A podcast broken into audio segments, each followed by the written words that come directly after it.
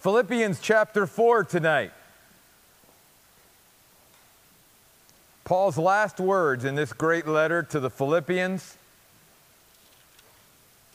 We're talking about partnership, what that looks like, what that means.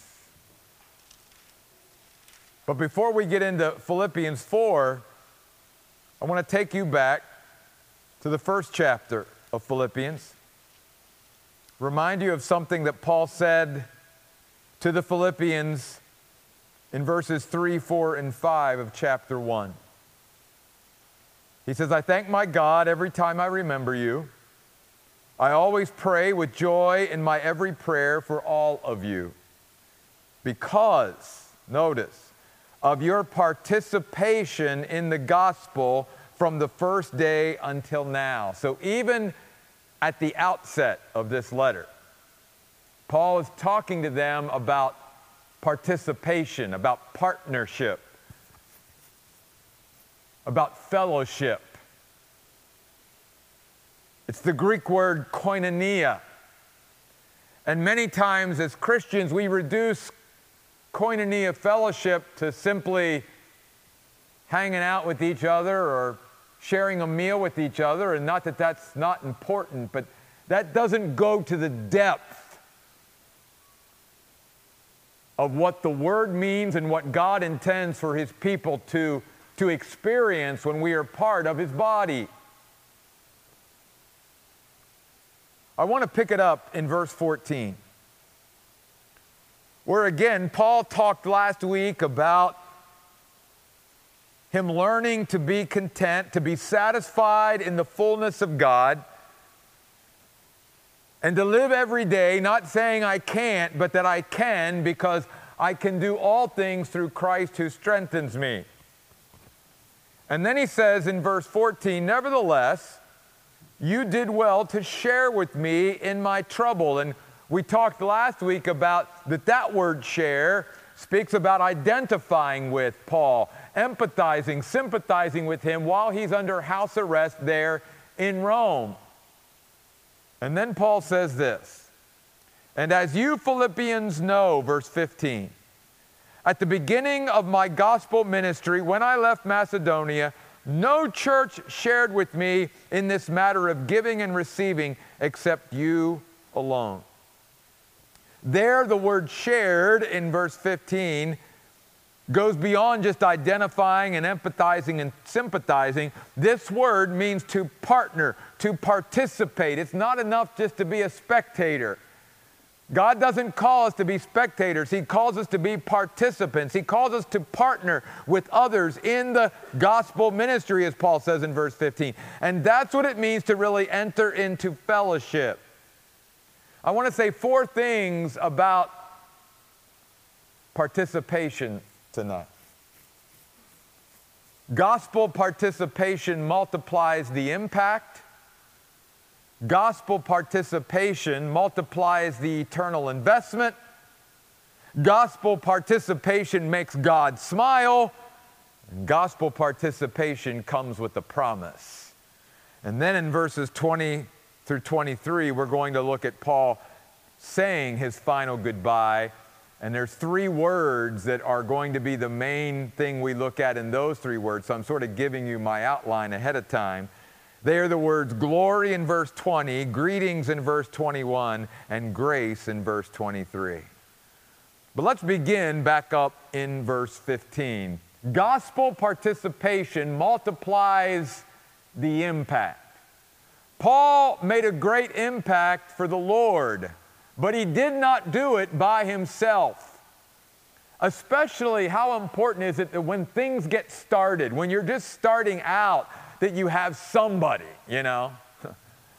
I can remember the early days of the Oasis. In fact, I, in fact, I can remember the night before very vividly, before the very first service, just saying, Well, Lord, this is, this is yours, whether anybody shows up or not because I had no guarantees anybody was going to show up the first Sunday. And, you know, those that, that enter in and really participate and partner with you are so important because you realize you can't do this on your own. You can't build a ministry like Paul's on your own. You can't build a church on your own. You need those that are willing to link arms and hold hands and say, We're in this with you. And that was the Philippians. In fact, notice something. Paul even says, You all know that you were the only church at the beginning. And think about it. As I've said before, what made that so incredible is the Philippian church was probably the poorest church that Paul ever was linked to. And yet they were the ones that were giving whatever they had, and we'll talk about that in a minute. Uh, they certainly weren't the closest church to Paul, but they, they were willing to put forth whatever effort to say, Paul, we're with you in this, and we want to support you, and we want to help you, and we want to encourage you. That's what partnership, gospel partnership, is all about. So, not only then, when I say partnership multiplies the impact, it wasn't just multiplying the impact that Paul could have through his ministry, it was also impacting the Philippian church as well. Because every time we give, we receive. Every time we put ourselves out there, we also receive something back. Which is why notice Paul uses this phrase No church shared with me in this matter of giving and receiving. In fact, this phrase describes a healthy partnership, a healthy relationship. I don't care what kind of relationship you're talking about. I don't care what kind of partnership you're talking about. I don't care what kind of friendship you're talking about. There's got to be a mutual giving and receiving. There's got to be both. It can't be one sided. And here's the other thing and Paul is a great example of this, even to the Philippians. You and I can be very good and very willing to give, but part of being a mature Christian is learning to receive from others just as much as we give to others.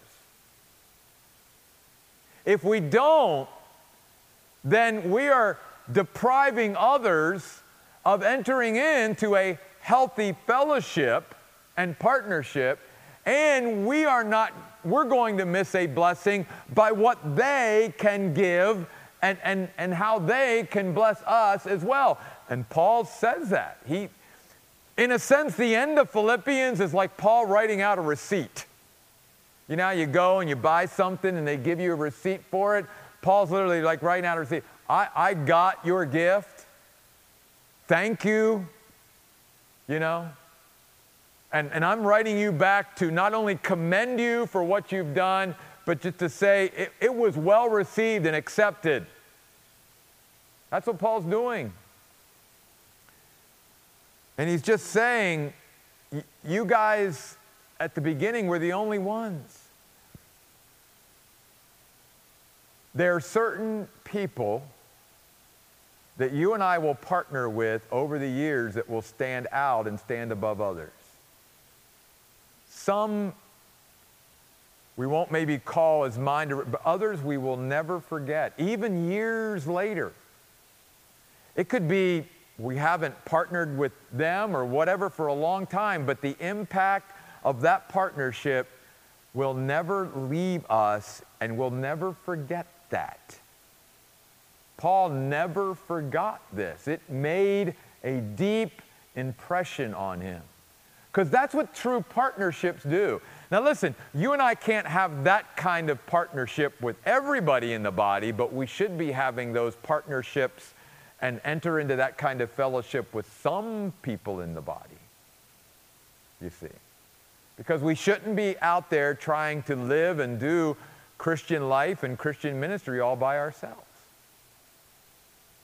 And so Paul says, first of all, gospel partnerships multiply the impact.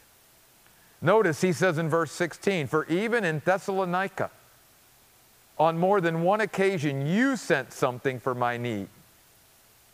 Now, he was in Thessalonica. Oh, and by the way, there's a church in Thessalonica, right? First and second. And yet the Philippians just continued to try to minister to Paul, to support him, to encourage him. It wasn't just a one and done thing. Notice, on more than one occasion, you were there. I knew I could count on you. I knew that if you knew about a need of mine or that I, I shared something that, uh, whether it was a prayer request or whatever, I knew you guys would be there with me because you're in this with me. Because we have linked arms, we have we are holding hands here, we, we have entered into a partnership, to fellowship, to koinonia fellowship. And we are doing this together, not alone.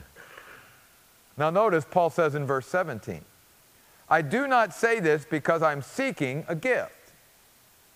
Paul's not trying to commend them so much for their gift that that sort of maybe gets them to send more. Remember, Paul, up in verses 11 through 13, said, I've learned to be content. So, no matter what physical, material circumstances I'm going through, I'm satisfied in the fullness of God.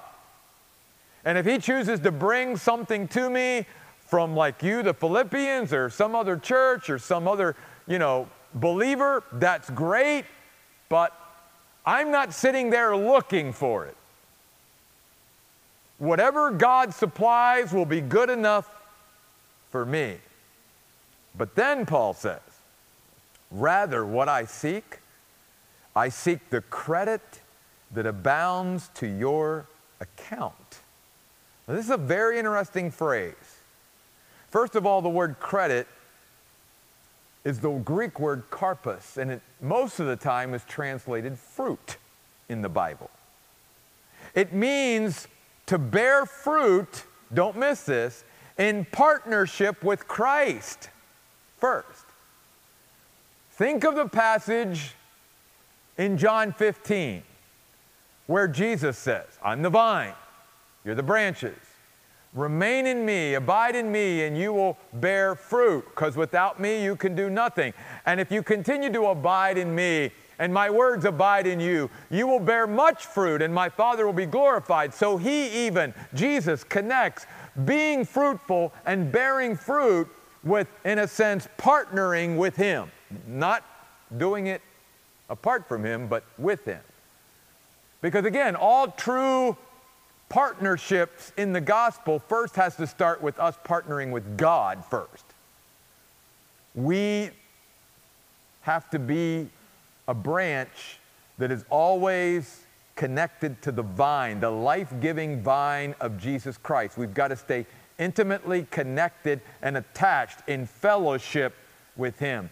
And when we do that, then Jesus will direct us to other human partners, other fellow believers to enter into these partnerships with, so that first of all, our partnerships in the kingdom can multiply the impact that we're making because it's not just one of us out there. Now we've doubled our efforts or tripled our efforts or how many people are involved in the partnership. And second, notice Paul now says in verse 17, we also multiply the eternal investment because the account here that Paul is talking about is not our earthly bank account, it is our heavenly bank account. Paul's not talking here about an IRA, he's talking about an ERA, an eternal retirement account. it's exactly what Jesus said, did he not? When he said, Lay up for yourselves treasures in heaven. Jesus is talking to us about starting an eternal, heavenly, spiritual bank account and making eternal investments. And Paul is saying to the Philippians the great thing about entering into gospel partnerships is not only that it multiplies the impact of the gospel and of the kingdom here on earth, but it multiplies our investment in heaven. You see, because we all should be living to invest in eternal things, not just material and temporal, earthly things. Now, here's the thing I want to talk about this for a moment. The Bible nor God never says specifically that our earthly wealth and all that is bad. He doesn't say that. He said that's not something you should trust in. That's not something you should put before me. And he says, here's the problem if you're one of my followers in taking more of your life to invest in earthly things than in eternal things, they won't last. The reason, primary reason why Jesus encourages his followers to invest in eternal things is because we get to participate in those things and enjoy those things and experience our heavenly bank account and what's in it for all of eternity. Because sooner or later, one of two things is going to happen to our earthly treasures. Either they get separated from us throughout our life for some reason, I'll just throw out an example stock market goes down, or eventually we get separated from it when we die and have to go to heaven because we can't take it with us. So, the reason why God is always encouraging his people to invest in eternal things is because that's what lasts. This other stuff doesn't. And one of two ways we're going to be eventually separated from it. It gets separated from us, or one day we get separated from it. So Paul is saying, look, I just want to keep encouraging you to be the giving, generous, partnering church that you are because every time you do that whether it's with me or some other you know person out there living for the lord you're entering into something that's not only multiplying the impact of the gospel, you are multiplying your heavenly fruit, your heavenly bank account. You are continuing to lay up more and more and more treasure in heaven. Because as we partner with each other, as we support each other, as we encourage each other, we become part of each other's ministries. Think about that. So, like some of you, when, when we're partnering together, that means, say, if I go out and I impact somebody else for the kingdom and you're partnering with me, that means you're part of that too. You're supporting me in some way, that means you're part of that too. That means one day, even though you don't even know those people, because you never came in contact with them, I did, but because you support me, because you pray for me, because you allow me to do that, then God's going to reward you as well. And that's true for all of us you see. Those who partner with you, every life you touch, you're a part of that. That's part of your heavenly account. Someday, people are going to walk up to you that you ha- never met, don't even know, and they're going to say, I'm either here in heaven because of you, or I became the Christian and the follower of Jesus Christ because of your investment in so and so. Oh, okay. That's what Paul's saying here. And then he says this, verse 18 For I have received everything, and I have plenty. I have all I need. He's talking about being abundantly furnished to the point of overflowing. How, how can he feel that way? He's under house arrest in Rome. He hardly has anything because he's living in the fullness of God every day. That's how. Again, material, earthly, temporal things come and go.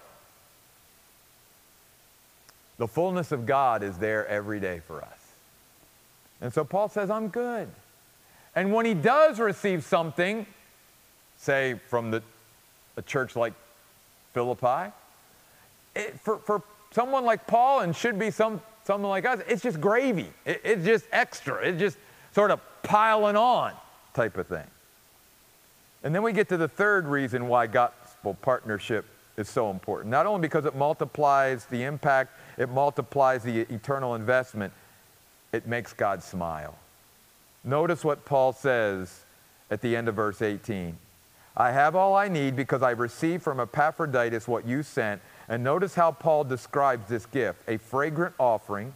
He's going back to the Old Testament sacrificial system where the Jews would be required to place those offerings, and as they were being burned up, there would be this aroma that literally would waft up. Paul says, That's what your gift has done to the Lord. It has entered into the, to the very gates of heaven and into the nostrils of God. It is an acceptable sacrifice. And I believe that that's the case because, again, the Philippian church was very, very poor. And here's another thing that tells us that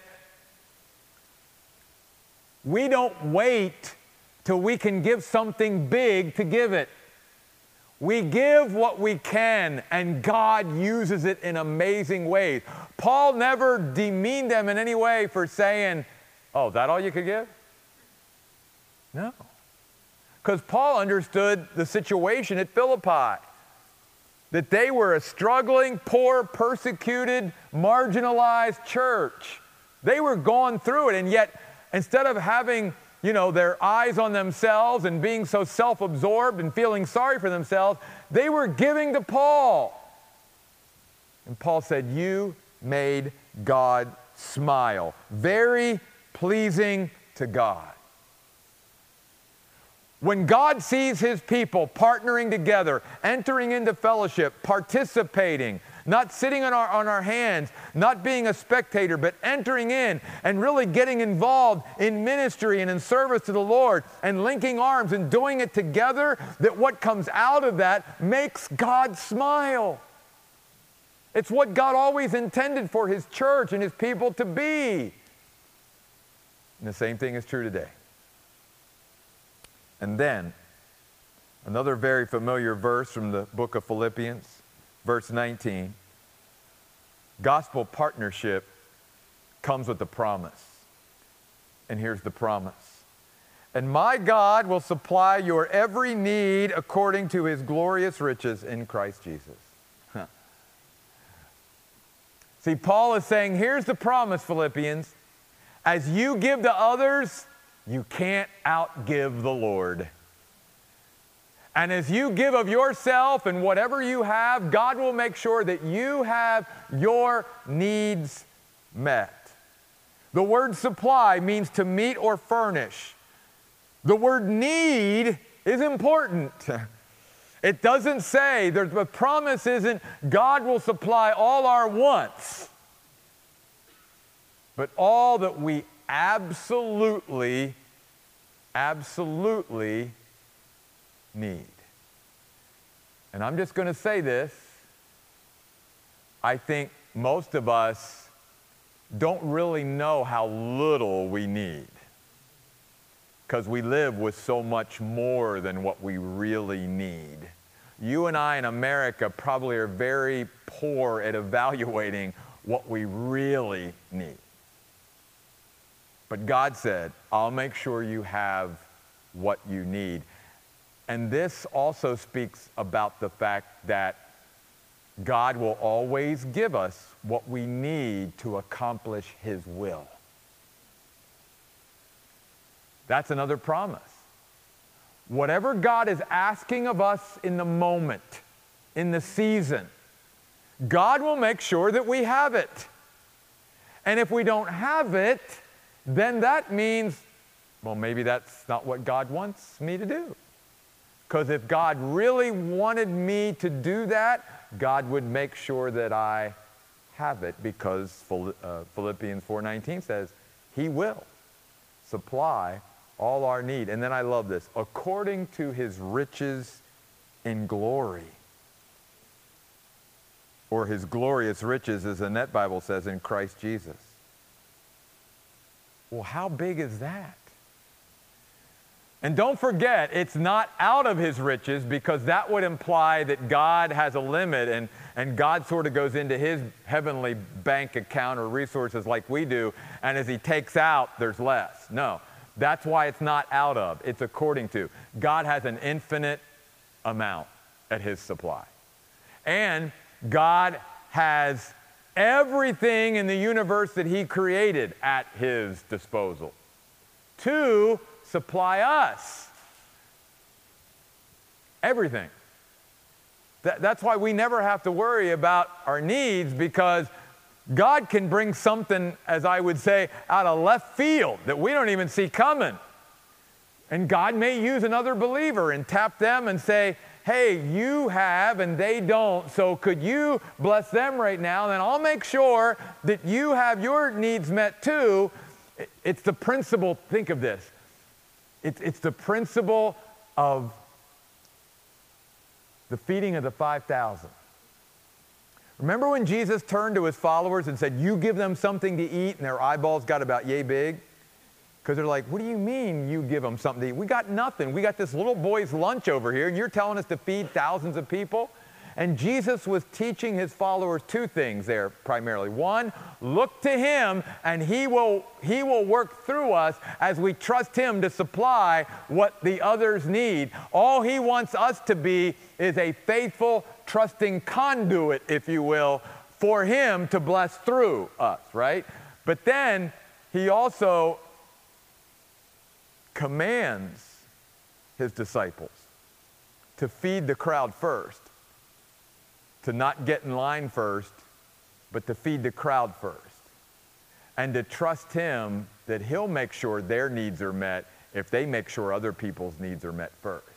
And that's why the story is so cool when it ends with the disciples realized after they had fed everybody and everybody had more than enough to eat, there were 12 basketfuls left over, one for each of the disciples. That, that story and how it ends is an illustration from the Bible of Philippians 4:19. We cannot outgive God. The more we give and do and support and encourage others, God will make sure that we have our needs met. Let me say this too. I was reading a it was a strange article some of you may have come across it too. Several weeks ago, there was this article written about all the billionaires in the world and, and how much they're worth. And so, based on how much they're worth, what cities they could actually buy if they wanted to buy a city. So, like Warren Buffett has enough money that if he wanted to, he could buy Charlotte, North Carolina. Okay? He could literally buy the city. Um, Bill Gates has enough money that he could buy Boston, Massachusetts. He could literally own the city. The Walton family of Walmart fame. Uh, what is it? Oh, Seattle, Washington. They could buy Seattle, Washington with their money. But here's the thing God owns all the cities. That's the point even the richest people on earth still have a limit to what they can own and they can buy and what resources. Our God has no limitations. It is according to his glorious riches, which are infinite. All God is saying to his people is trust me. Because gospel participation always comes with a promise a promise that God will furnish or meet our needs according to his glorious riches and then don't miss those last two words in Christ Jesus, because everything we will ever need can be found in Jesus. I was reminded of that even as we were worshiping tonight. Just, He's enough. Just look to Jesus. So I think it's really important because, again, no church was dearer to Paul than the Philippian church. No church was closer to Paul. And Paul was not closer to any other church like he was the church at Philippi. And so, what was the last sort of main thing that he really wanted to talk about? Gospel participation. Because it meant so much to Paul because he realized I couldn't be where I'm at. I wouldn't have what I have, all that without you guys linking your arms with me and partnering with me in what God called me to. Now, God, I believe, has a ministry or a service or something for each of us throughout our lives. But sometimes, too, the thing that God wants us to do sometimes through a certain season is just support others who are doing things, not, not to be the one supported, but the one who's supporting maybe someone else. And that's what the Philippians were doing with Paul. All right, final goodbyes. Final goodbyes. I said it's all summarized in really three words. Paul's, in his last words to the Philippians, is saying three things. He's saying, worship God with everything you got, embrace your fellow believers, and live by grace. Glory, greetings, grace. Look at verse 20. May glory be given to God our Father forever and ever. Amen. The word glory speaks about worship based on value and worth. We talked about this during our worship series. That's where true worship and praise and glory and exaltation and elevation of God comes from. Seeing Him as worth, worthy, and of greatest value of anything or anyone else that I have in my life. And all of it then is born out of that. And notice Paul goes on to say, oh, and by the way, as we talked about at the end of our worship series, God is going to be worshiped because of his worth and value forever and ever. So let's get on board now to begin to worship God now because he is worthy of our praise.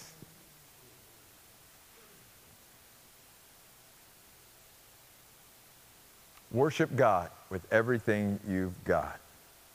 And then Paul even gives himself an amen. Amen. So be it. Then, verse 21 Give greetings to all the saints in Christ Jesus, back in Philippi. The brothers with me here send greetings from Rome, back. All the saints greet you especially those who belong to Caesar's household. Why does he add that particular bit of information as an encouragement to the Philippians? Why? Paul's saying, Do you realize because you partner with me, you supported my ministry, you helped me out, you encouraged me, that there are people high up in the Roman Empire who now have come to faith in Jesus Christ that would have never come to faith in Jesus Christ had I not partnered with you. So, Paul, in a sense, is even giving them a hint into maybe some of the eternal investment they've made and the impact that they've made to encourage them. Again, to keep on seeking the credit that abounds to their heavenly or spiritual account. But I want to go back to the word greetings. Because notice Paul uses it several times in just these couple of verses. The word means to acknowledge the value of our fellow believers and the bond that we have between us, that unique bond that we have between us as Christians. To acknowledge the value of our fellow believers and the bond that uniquely exists between us. And it is incredible when, when you and I find partnerships and find partners that there's that kind of a bond, it's amazing what the Holy Spirit can do in, in each of us and through us and with us when we truly are linked together. It's amazing.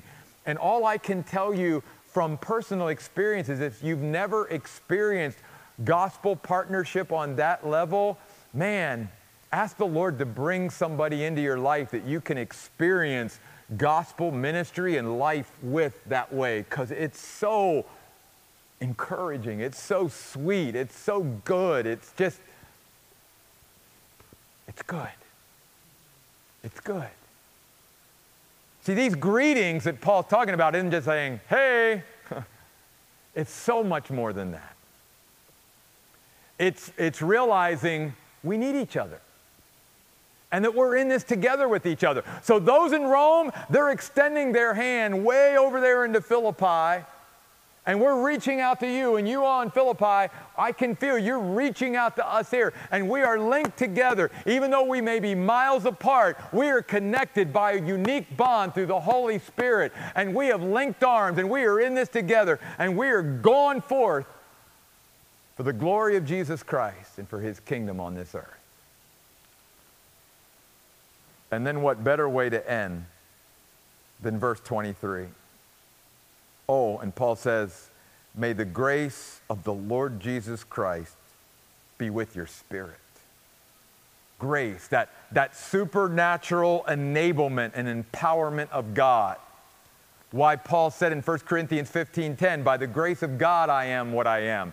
Why Paul heard from, from uh, God in 2 Corinthians 12, my grace is sufficient when God gives us His grace, it is this supernatural enablement that allows us to live on a whole different level than we could ever live without His grace. And notice Paul says, May this grace of the Lord Jesus Christ be with your spirit. May it be in the very inner person, the inner recesses of your being. Don't just let the grace of God lie on the outside or externally. Let it come in and let it sink in there into the, the deepest bones and, and arteries and, and sinews and tissues and, and all of that, and let it get into the very center of your being so that everything that you and I do pulsates and flows out of the grace of God.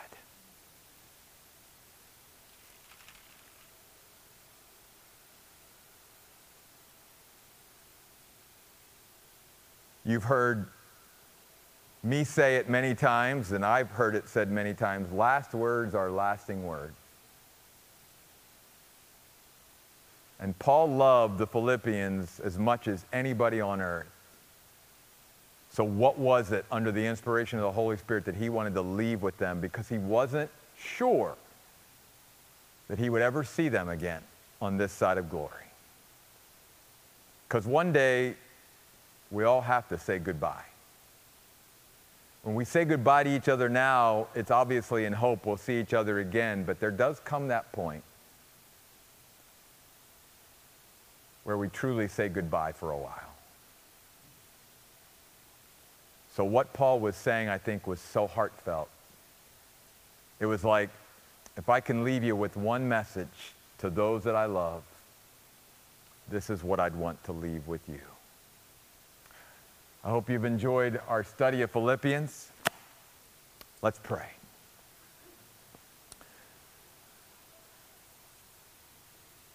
God, we just, we realize once again